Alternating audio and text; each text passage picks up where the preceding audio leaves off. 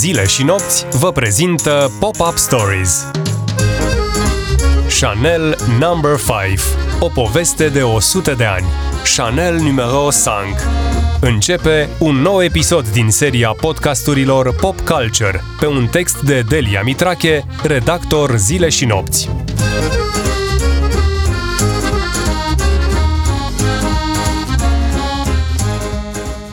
În lume există o legendă conform căreia, în fiecare minut din zi, în fiecare zi din săptămână, o sticluță de parfum Chanel No. 5 este cumpărată.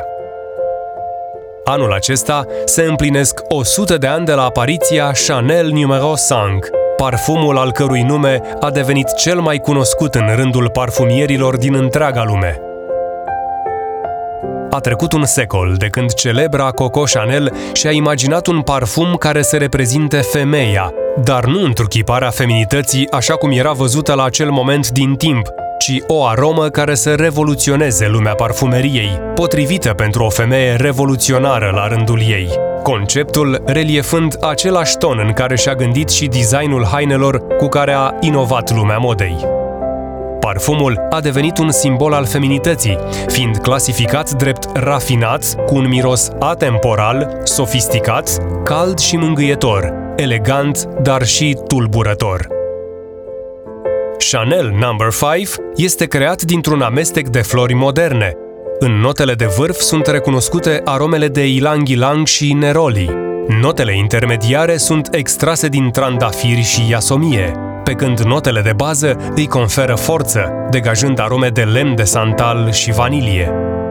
Din această combinație rezultă un miros nedefinit, încărcat de mister, despre care se spune că poate fi purtat oriunde și oricând. Există însă o întreagă serie de evenimente, întâmplări și accidente care au dus la apariția unuia dintre cele mai faimoase parfumuri.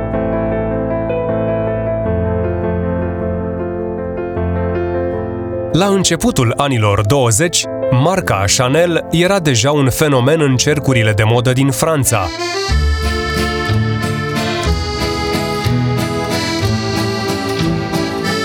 Coco Chanel avea o serie de buticuri de succes în Paris, Deauville și Biarritz, deținea o vilă impunătoare în sudul Franței și conducea un Rolls-Royce albastru. Așadar, era înconjurată de simboluri ale independenței, modernității și succesului.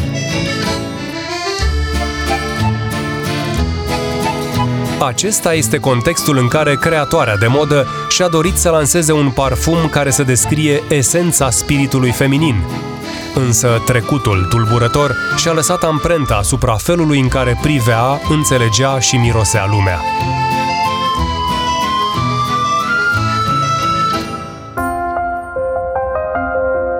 Coco Chanel s-a născut într-o familie săracă de țărani. Tatăl ei era vânzător ambulant de țesături, iar mama croitoreasă și spălătoreasă. După ce și-a pierdut mama, Cocoș Chanel a fost trimisă la o mănăstire cisterciană, unde și-a petrecut adolescența. Mirosul săpunului și al pielii proaspăt spălate a rămas apoi în mintea ei ca o ancoră către amintirile confortabile ale copilăriei. Când a lucrat pentru amantele celor mai influenți și bogați nobili, Coco Chanel se plângea de felul în care miroseau femeile – Aroma puternică de mosc, combinată cu mirosul corpului aristocratelor, emanau un parfum greu, deloc pe placul creatoarei de modă. Când Coco Chanel a comandat un parfum pentru clienții săi cei mai buni, era foarte important ca acesta să lase în urmă prospețime.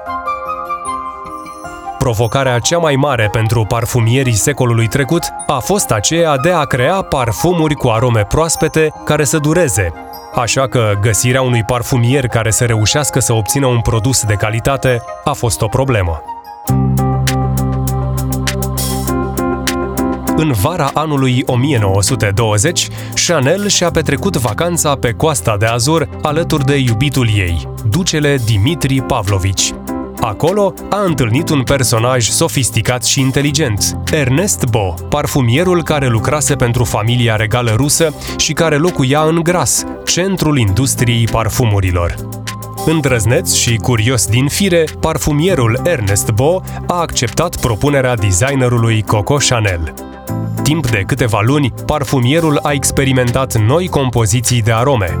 Lui Coco i-au fost prezentate 10 mostre de parfum, numerotate de la 1 la 5 și de la 20 la 24.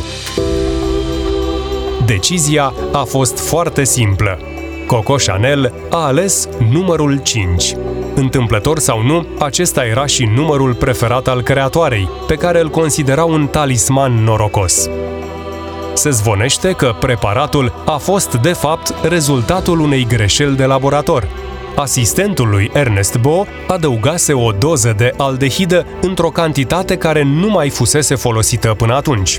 Interesant este însă că una dintre aldehidele ce intră în compoziția parfumului are un puternic miros de săpun,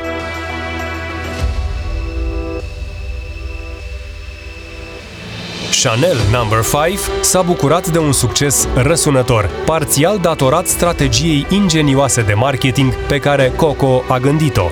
Creatoarea i-a invitat pe Ernest Bo și partenerii săi la un restaurant de lux pentru a sărbători lansarea.